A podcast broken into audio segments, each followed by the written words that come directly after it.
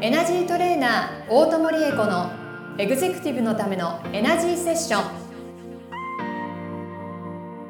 ポッドキャストエグゼクティブのためのエナジーセッションはエナジートレーナーの大友理恵子先生がエグゼクティブな毎日を送りたい全ての方に向けて人生にエネルギーを活性化させるために必要なスピリチュアル情報をお届けするのと同時に皆様からの相談にお答えしていく番組です。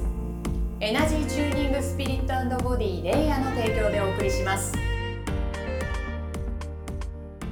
はい、今週も始まりました。エグゼクティブのためのエナジーセッション第53回スタートさせていただきます。ナビゲーターのトーマス J. トーマスです。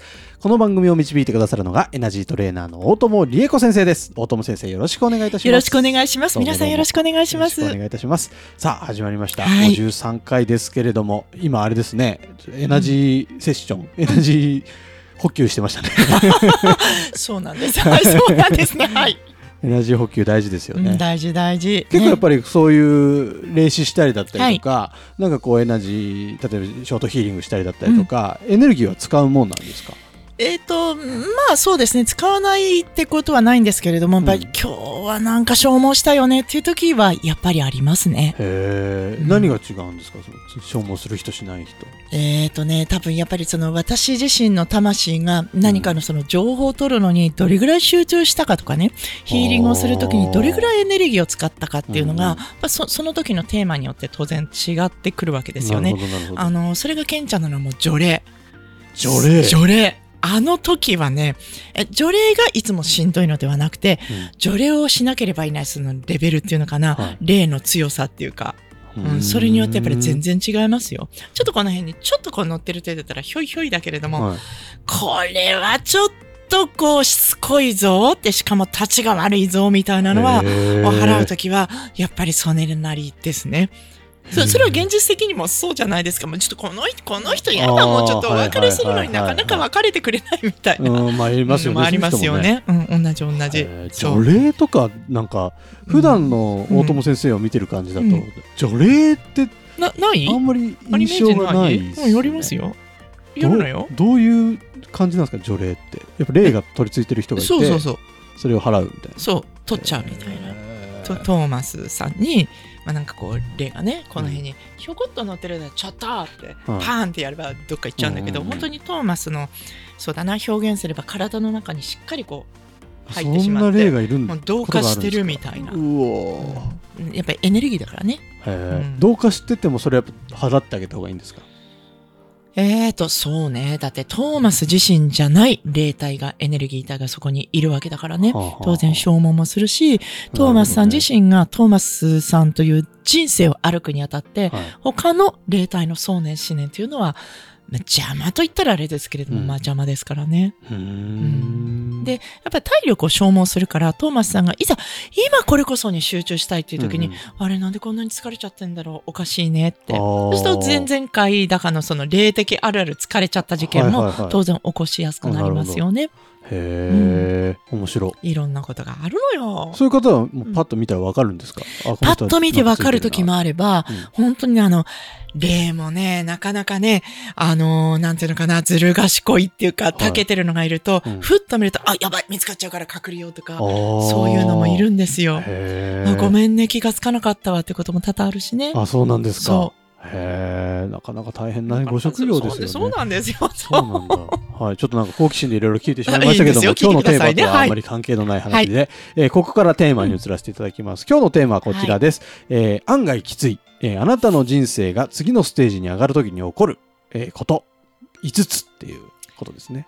そう。ステージが上がるときって、要するにその何かが起こるんですか？小級っていうか、ほら、あのね、小学6年生が中学1年生になるんだから、わーいみたいな。はいはいあいいことだらけで楽しいことだらけだって思うじゃないですか。はい。はいはいはい。確かにね、昇格して、あのー中中学校に入って、だいたいいろんな中学のその規律も分かり、お勉強の感じも分かってくると、中学生活を満喫できるようになるんだけれども、うんうん慣れてくるまでね、きついの。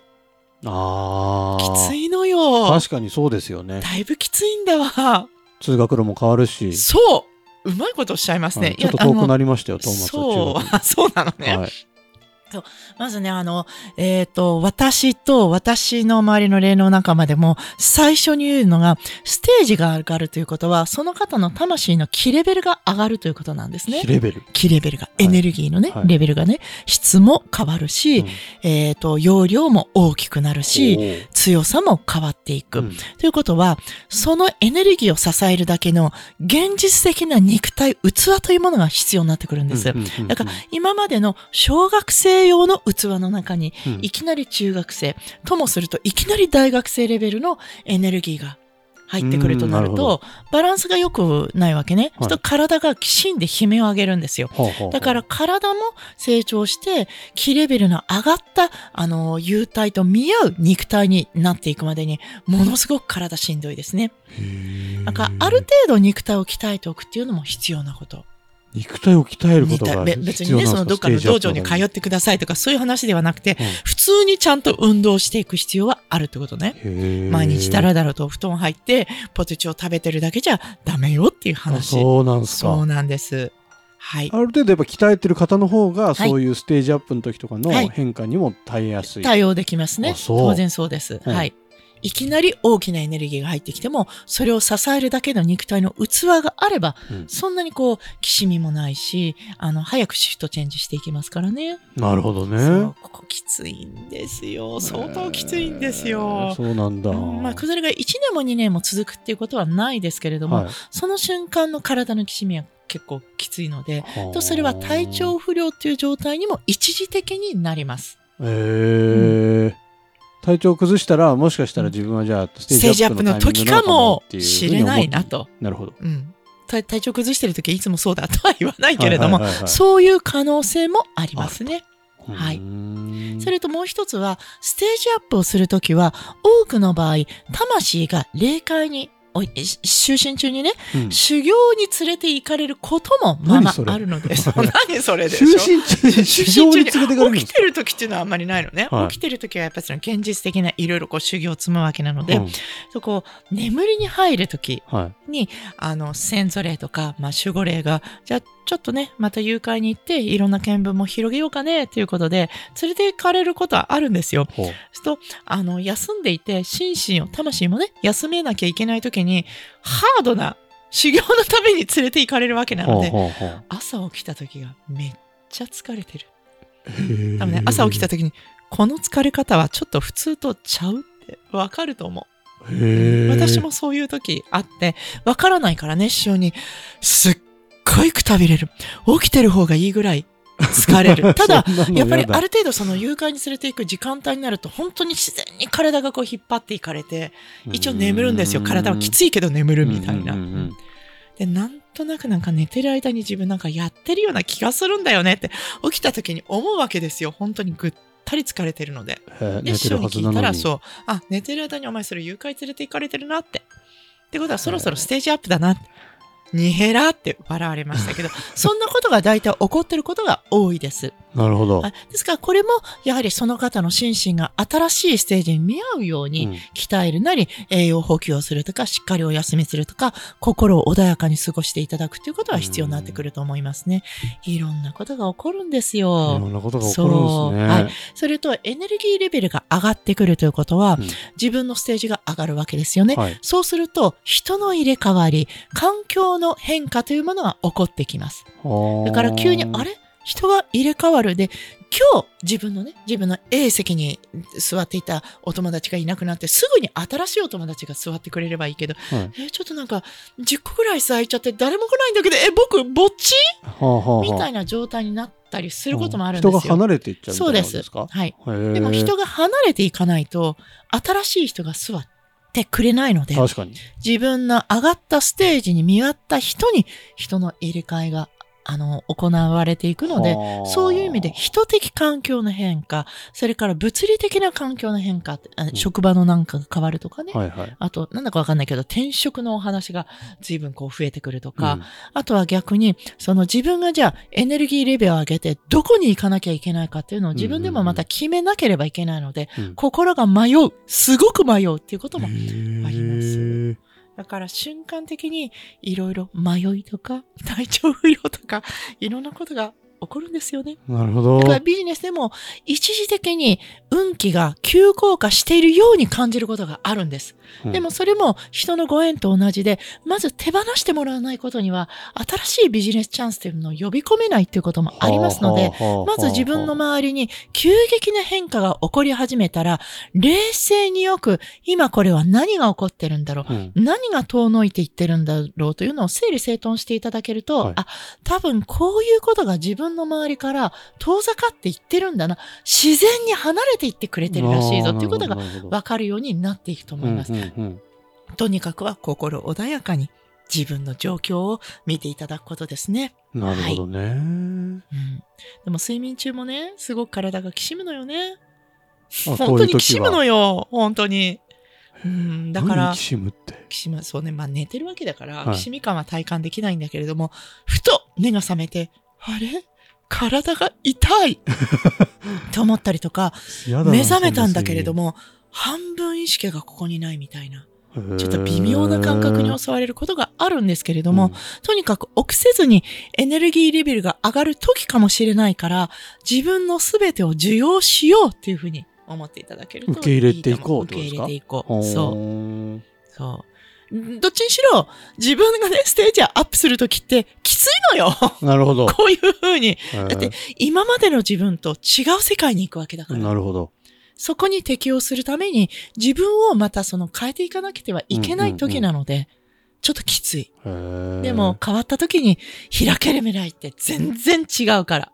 へえ、そういうもんなんだ。そういうもんなんでそうい。う時になったらもう受け入れて、はい。あとは流れに任せるというか。そうそうそうそう。そういうことでいいんですか？はい、そうです。うんはい。えレベルアップしてるのかな？ステージアップしてるのかな、と思いきや、うんすごいただ、運気が下がってるとかってないんですか？ありますよ。あるから、自分の、えっと、運気が下がってると感じるときって、当然自分の周りに自分の好ましくないことがたくさん起こるわけでしょ、はいその好ましくない事象を俯瞰して客観的に見てみて、うんこれって今、手放した方がいい断捨離が起こっているということなのか、うんそうではないのかっていうのを自分でやっぱり考える必要はあります。なるほど。でも、ここね、割とすぐわかると思あ自分で、う。うん、自分で。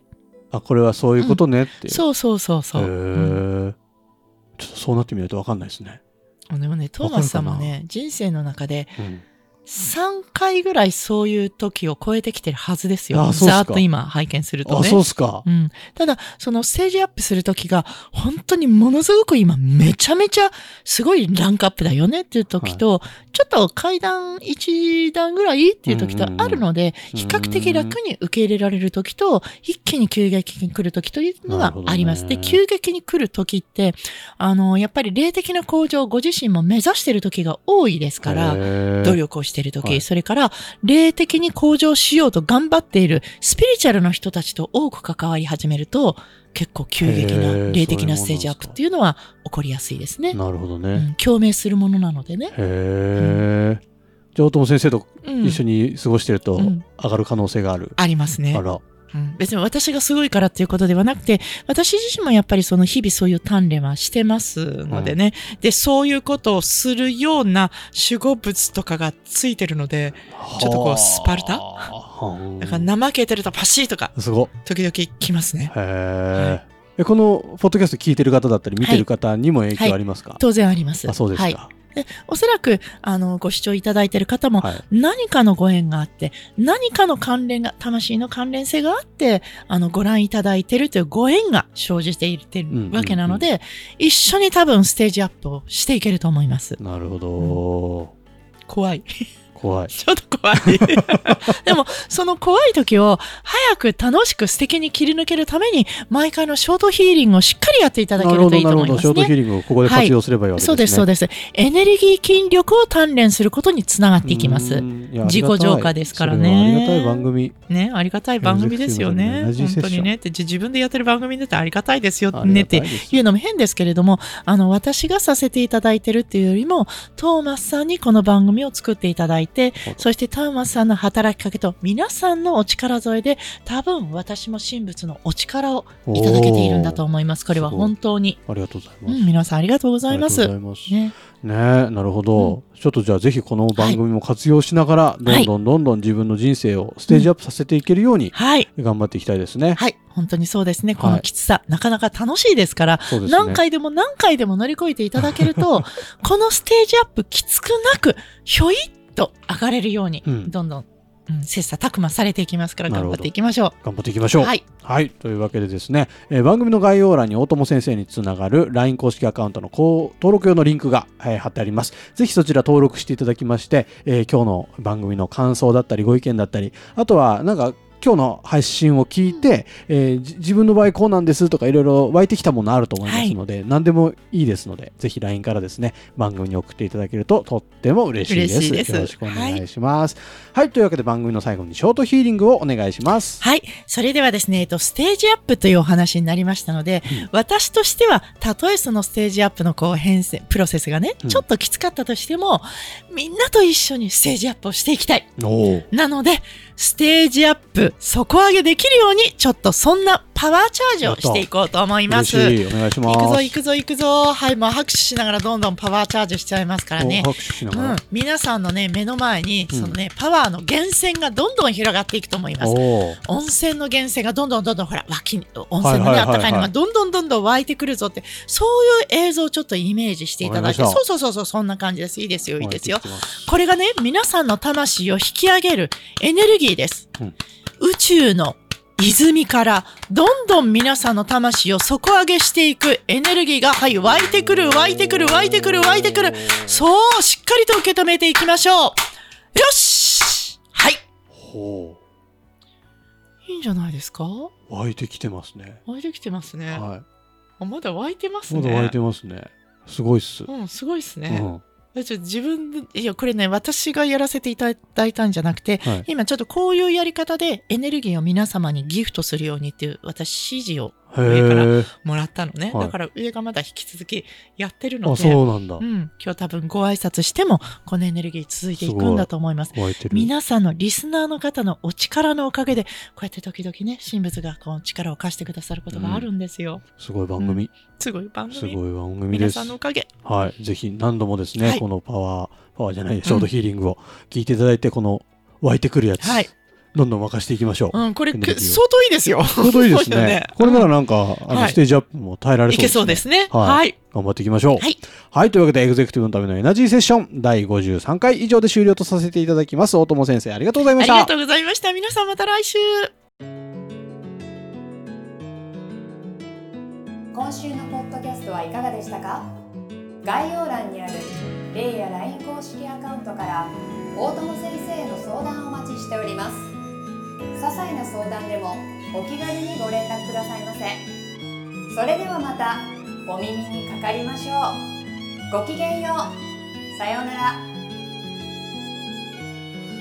この番組は提供エナジーチューニングスピリットボディレイヤー。プロデュースライフブルームドットファン。ナレーション土屋恵子がお送りいたしました。